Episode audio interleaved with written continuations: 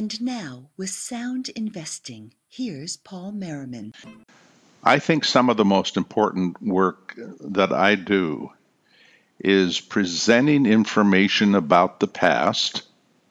And by the way, it's easy to know about the past, impossible to know about the future, but sharing information from the past that will help people make better investment decisions.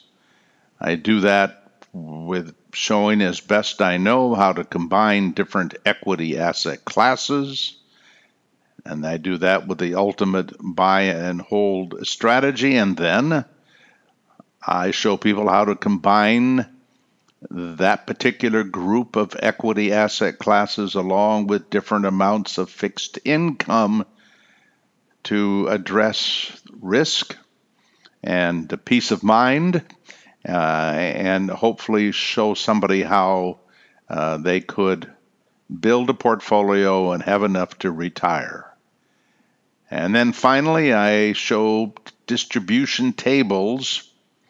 In fact, in the last podcast, I spent almost an hour talking about the concept of fixed distributions. Distributions for people who have not over saved, but who have saved enough. And the, the goal is to find how much money that is and what distribution rate one may take. And of course, because we're not over saving, you've got to make sure that each year you can adjust for whatever inflation is experienced. Now, I promise this week's podcast will not be that long. But I do encourage anybody who's listening to this one, but they haven't heard that one, to go take the time to go through it because I think it will make this presentation so much more meaningful. So, before I get into the distribution strategy, I want to make some a point that I think is uh, is extremely important. In fact, it may be the most important thing that I have to share in helping people with their investments.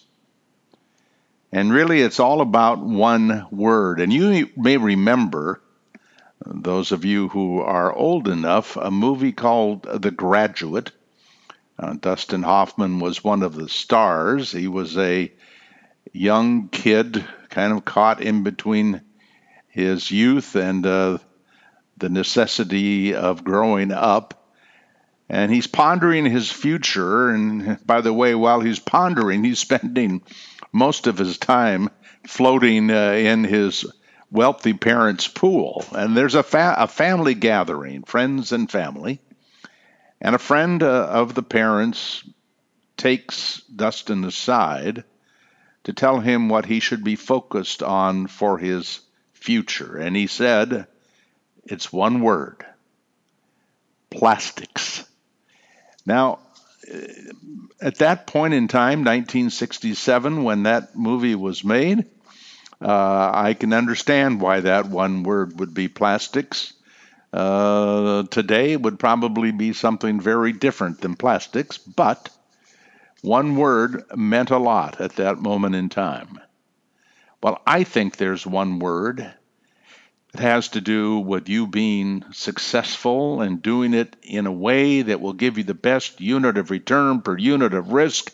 And that single word that has to do with your future success is defense. Because I do believe that successful investing is about 99.9% defense. And yet the industry often thinks in terms of offense.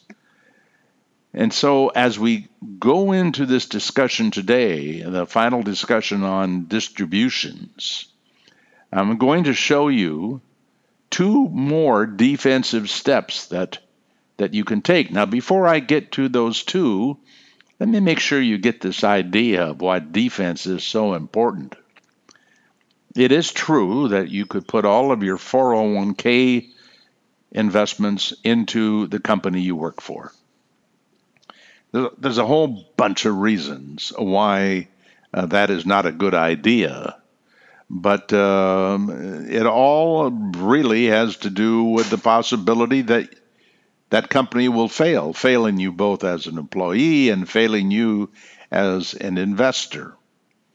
And in a couple of weeks, I'm going to uh, share some information that I think is going to shock you as to how few companies uh, end up being successful uh, as an investment. Give me two weeks and I'll give it to you. I think you'll enjoy it.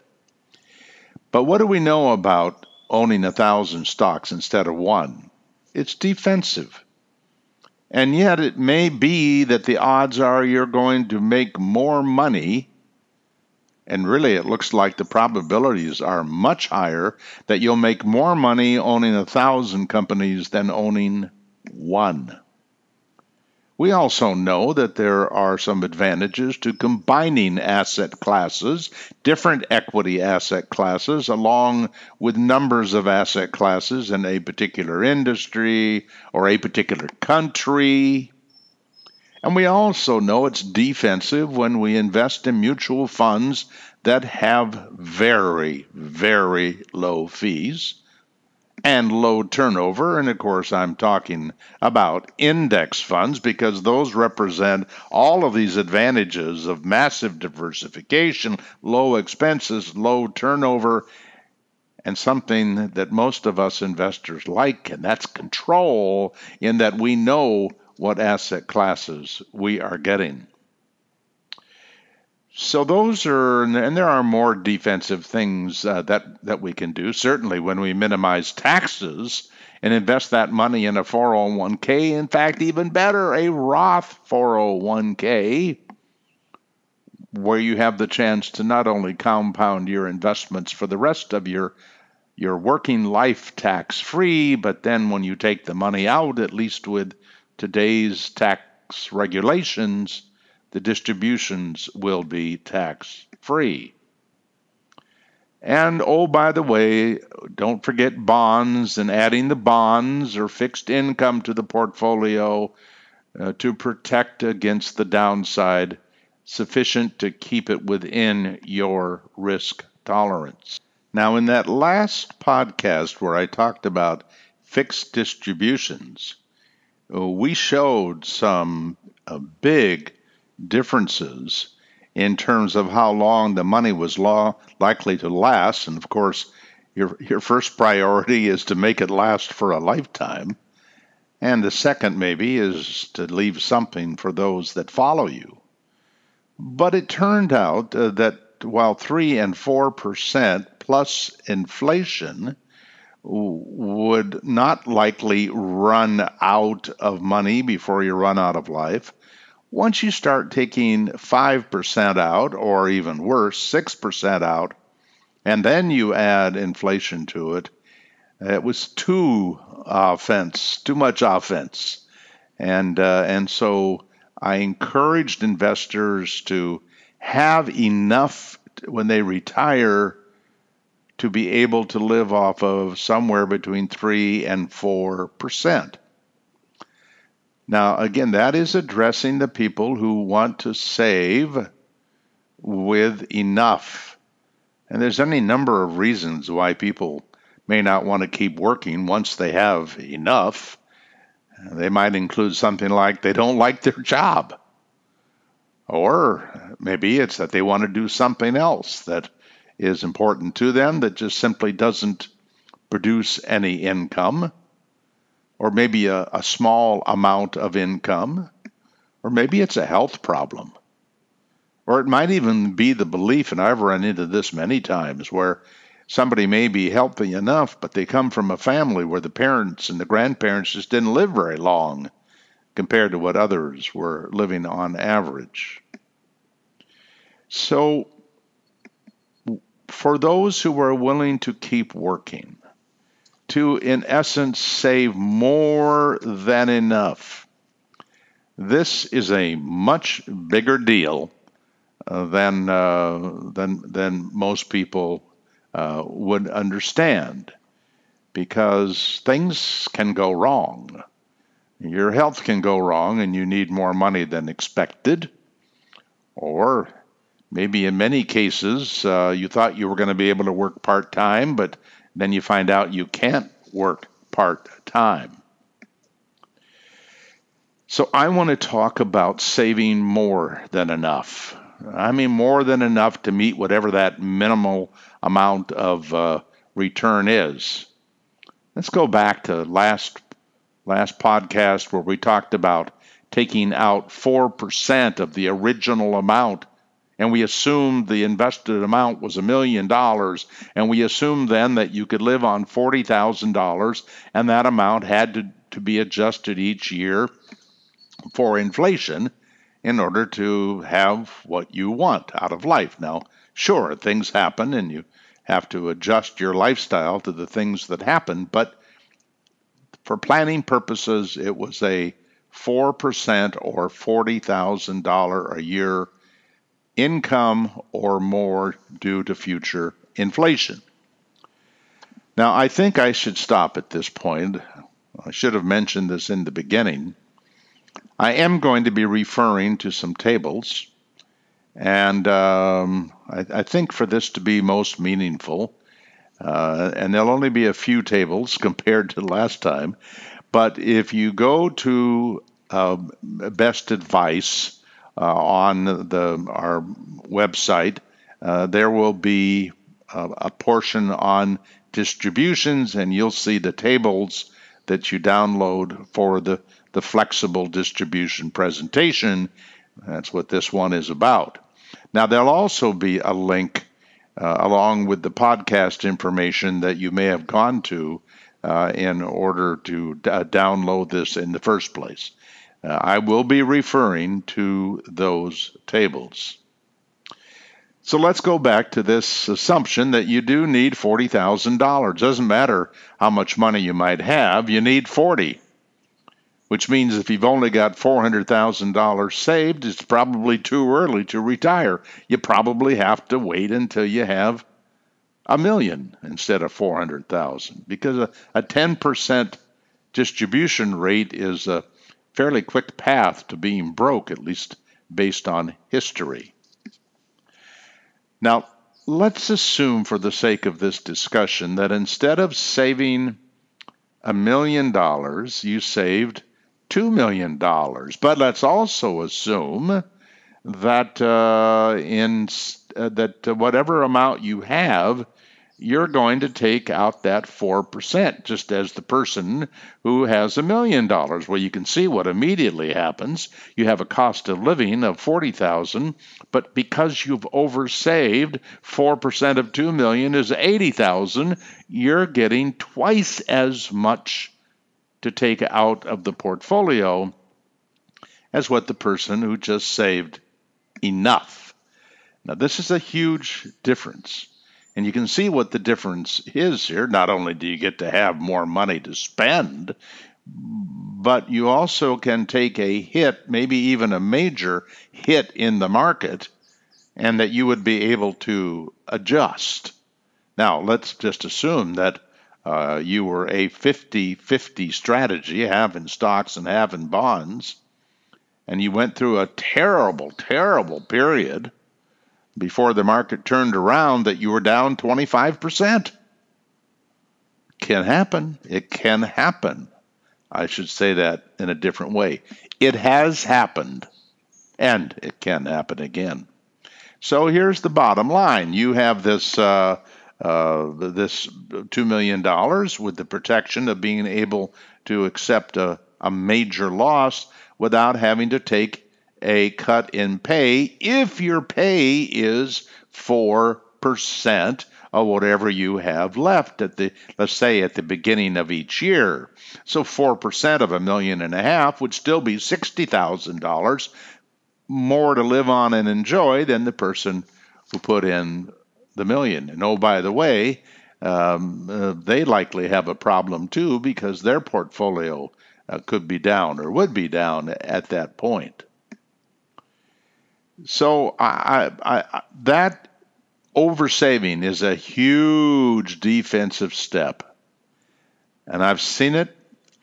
It's very similar in the peace of mind that it generates, creates, as the people who have pensions. I have for years asked for a show of hands of how many people have a pension in in uh, uh, in retirement. And here in the Seattle, the Pacific Northwest area, there are a lot of people worked for Boeing and, and other major companies or the government, and they do have a pension. And I asked them about how much peace of mind that gives them knowing that check is coming in every month, regardless of what the market's doing. And without exception, I have never had anybody say that it wasn't something that gave them a lot of peace of mind. And I think it's the same thing with oversaving. The problem with oversaving is that it means you probably had to sacrifice something in order to have all that money. Maybe you didn't travel as lavishly as others. Maybe you didn't send your kids to Harvard or Yale and pay all the expenses. Maybe uh, maybe you let your kids go to any school they wanted to in the United States instead of being able to stay in state and probably get as good an education, but the child wanted to get out and see the world. And as parents, most of us are are suckers. You can count me in on that. So, this is a big defensive step. Now, there's one final defensive step. I think of all the different things that I've asked people to do uh, in in terms of uh, of acting defensively to put a portfolio together. Now, what I'd like you to consider is using a defensive strategy in how you take your distributions. And I think you're going to be amazed at the power of this particular defensive step. Instead of taking distributions on a fixed basis, as we did in the last podcast, because you've oversaved, I want you to consider taking your distributions on a flexible basis. You see, if your cost of living is forty thousand, but you have the ability to take eighty thousand out, you don't have to worry about uh, inflation being uh, added into your uh, the amount of the distribution. So, if you were just to take a set amount out percentage wise each year, regardless of whether the market went up or went down, it would mean that in in, in, in good markets, profitable markets, you'll be able to take out more. And when the market declines, you will take out less. But remember, you're already taking out way more than you really need to. And if by doing that, it would not only allow you to be defensive in terms of reducing your distributions, it would also allow you to take out bigger percentage distributions. In fact, my wife and I use this variable or flexible distribution strategy in our own life. And the first week of each year, we take out 5% of our retirement pool to live on for the next year. By the way, uh, to live on as well as uh, to uh, to share with others, whether that be children or charities. And so, by doing it on a defensive basis, taking a cut in pay if the market goes down, taking an increase in pay if the market goes up, it really changes the outcome so much. And now I want to go to those tables that uh, hopefully you have downloaded and I want to talk about a, a, few of them. And I want to, as a matter of fact, I've got a couple of, I think, very important points that I want to make. First of all, I want to make sure that you understand uh, the risk we're talking about in taking too much money out on a fixed basis. I want to go back to table two and it's one of the lists that you would have printed out to go along with this particular podcast. Table 2, which is about using the S&P 500 only as the equity portion of the portfolio and taking out $40,000, and then we're, of course, adjusting it for inflation.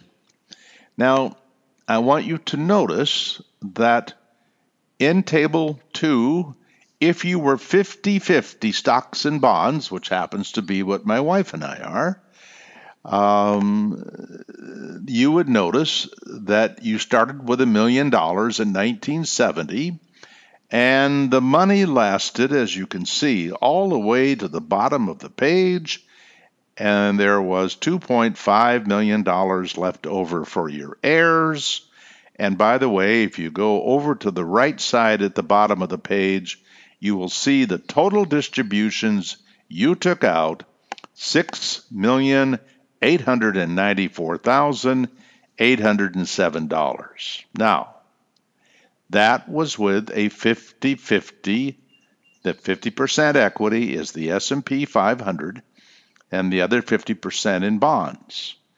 Now, it's important to note that that was a relatively high return over that long period of time because bonds did so well and uh, and and and stocks did just fine even though they went through three horrific bear markets where investors lost over half of their equity value, still, over the whole period, it was a 9% overall a compound rate of return. Now, there was rebalancing on an annual basis. Now, here's then uh, the next thing I want you to see. And that, again, 9%. Got to remember that number. If we go over to another table that I have in that uh, pile that you printed out, I hope, you will go to table 11. Table 11 is a portfolio that took out 40,000 just like the one we looked at with the S&P but instead of the stocks being represented only by the S&P 500 it was other asset classes as well. S&P 500, large value, small blend, small value, REITs, international large blend, international large value, international small value, international small blend, and emerging markets.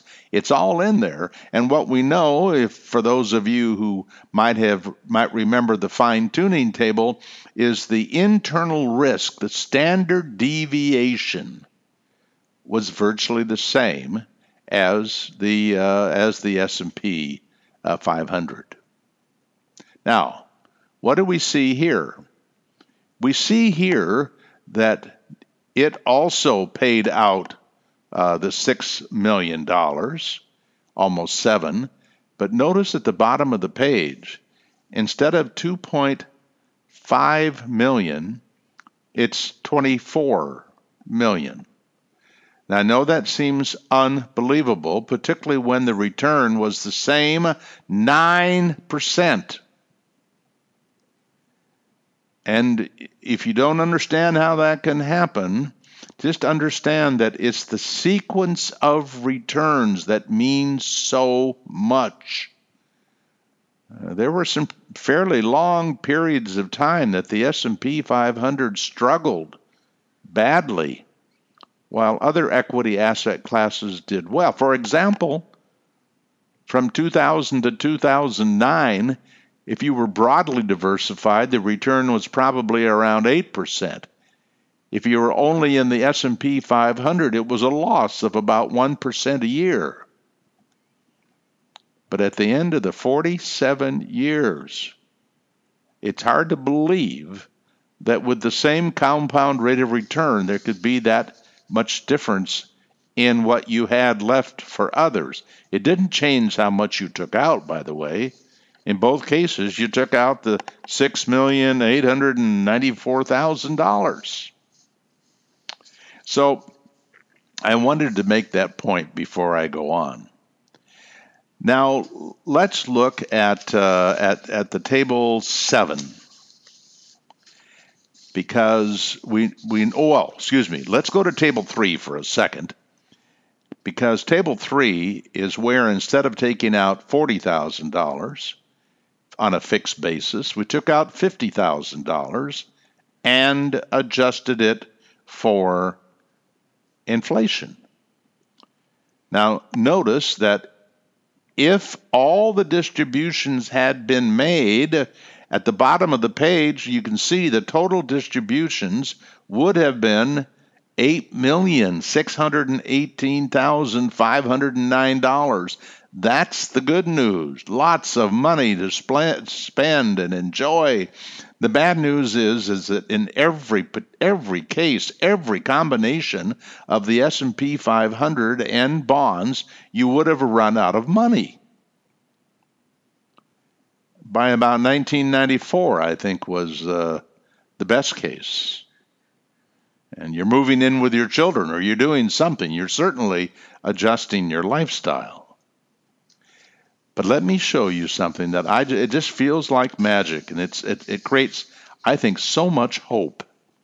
I want you to go to table seven. Now, table seven looks different because you don't pay out exactly the same to everybody across the across the table because what we're going to do is at the beginning of each year going to take out 5% of whatever the portfolio's worth.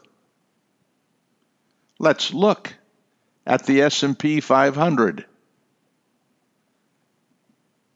50-50 stocks and bonds. What you'll notice is the column makes it to the bottom of the page. And and there's money left over for children. Five million instead of being dead broke in about 1994. It continues to pay out 155,000 next year, then 187, then 200, then 228. And yet you started by taking out that 5%. But when the market went down, you took out 5% of less. You can even see in 1975 the payout was only 44,661 for the 50-50 strategy. So you had to be have the ability to cut back, but remember if you were doing this with twice as much money and your cost of living for the sake of discussion was 50, and you started with 2 million instead of 1, okay, you took a cut in pay, but you still got a payout of 5% of the reduced number, which would have been a payout of 2 times 44,000. So your defense here is the oversaving. And yes, it lasted to the bottom of the page. Now, remember it was about $8.6 million that you would have gotten paid out if it had made it to the bottom of the page. Uh, but instead, the payout according to the 50-50 strategy was 7.2 million. Okay, you didn't have as much to spend as you would have had you been able to maintain that aggressive $50,000 plus inflation, but you did leave $5 million to heirs, which before you not only left them nothing, but you probably became a financial burden to them. So, this defensive strategy of taking a, a percentage of what's left over, I just think it's, it's an amazingly peaceful way to have that money working for you. Now, I want to look at one more table. Um, I, I think after having seen the huge difference between the 50-50 with the S&P and the worldwide portfolio, you would expect there to be a huge difference here, but it didn't work out that way. This is the uh, the, the, the, the nature of how much money we live in leave in the pool to work for us as opposed to having been forced to take it out early in the period. That's probably a little confusing, but let me just show you. In Table 52, this is what we call the moderate worldwide flexible distribution schedule. The flexible here is a 5% distribution at the start of each year. Now notice in the 50-50, the total payouts from 1970 through 2016 were almost $8.2 million. So that was significantly bigger payout uh, than you would have gotten with the S&P 500 only. And the amount left to the family was about the same, $5.2 million. So, as you change the strategies and when you access the money and how much you access the money and whether you access the money regardless of what the market's doing or you adjust, it changes everything. It's the same 9% return over that period of time for both the S&P 500 and the 50/50 strategy. And you can see that by if you were 60 40, and by the way, if you have oversaved by, let's say, a 100% and you had 2 million instead of 1, if you had oversaved, you could not only, not only would you have the ability to take out 5% instead of 4, but you would have the ability to go to a 60 40 instead of a 50 50.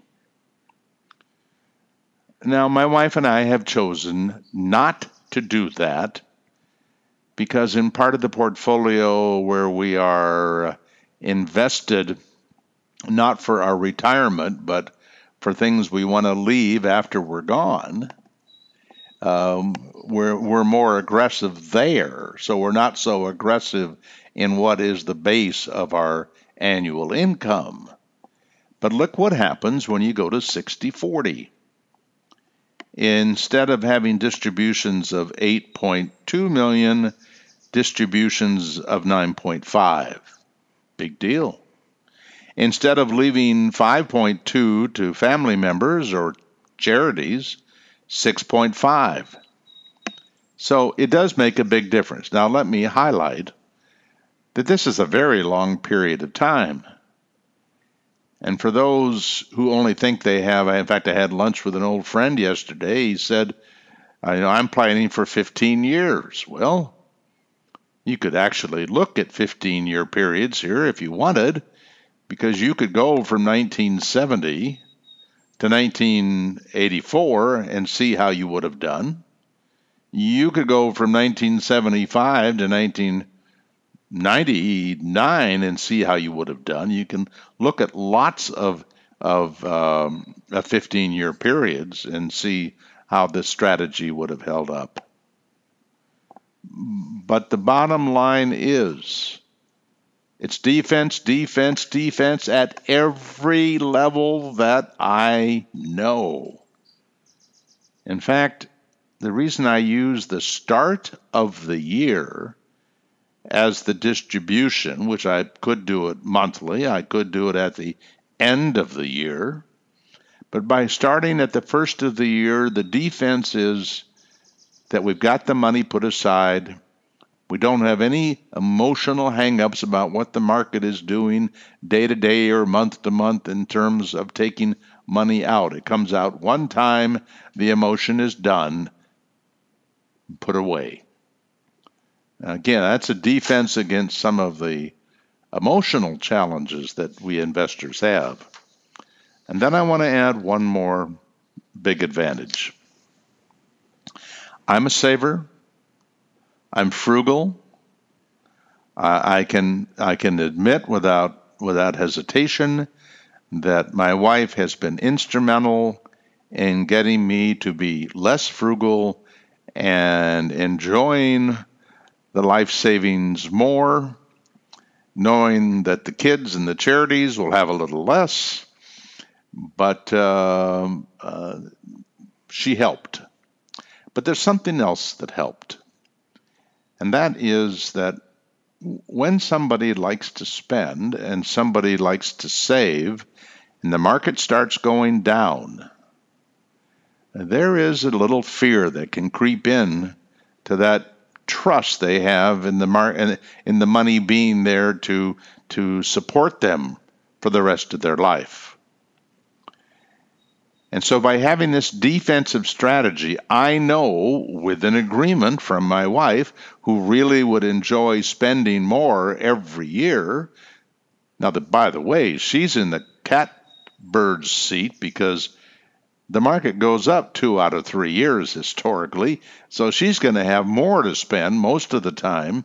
But I am going to have some level of peace of mind knowing that by us being defensive, we're already taking out more than we need, but being defensive by taking out a percentage, that it means we'll take out less in the bad times, more in the good times and there is no question that we that we have to take out more in order to get by. We don't because we over saved. So I hope that's helpful. And by the way, I've I've got these tables on on these flexible distributions, not just for the S&P 500, uh, not just for the 5% payouts. I've got it for three, four, five, and six. And you'll be happy to know that you can, if you've oversaved enough, you can take out 6, 6% and enjoy it and not have to worry about going broke. Now, I've also done it for 50 50 U.S. International with the worldwide strategy that uh, I've written so much about. Uh, but we've also done it for 70 30. So you can see how would you have fared, whether, by the way, it's fixed or variable, flexible, how would you have fared with 70% US, 30% fixed income? And finally, I did a set of 50 50 all value and 70 30 US international all value. And I'm not doing that because I think when you when you see the numbers, many people my age are going to say, "Whoa, maybe I should be considering doing this." Uh, what I believe is that that strategy is probably going to be acceptable for people who are starting their portfolio in their 20s now and they live with an all value equity portion uh, for uh, a major part of their portfolio. And if they do that for 20, 30, 40 years and live through some terrible bear markets with all value uh, versus a combination of value and growth, um, I think they'll be comfortable with it and it won't seem like a radical thing to do. But um, the tables are there for you to review. Uh, what we haven't done and we will do, uh, be, I think, before the year is up, we haven't done an all US with a combination of large and small value and large and small blend in the equity portion of the portfolio we'll do that. I think many of you will find that uh, interesting. Uh, certainly better than having an all S&P 500, uh, but likely not as safe as having a worldwide diversified portfolio.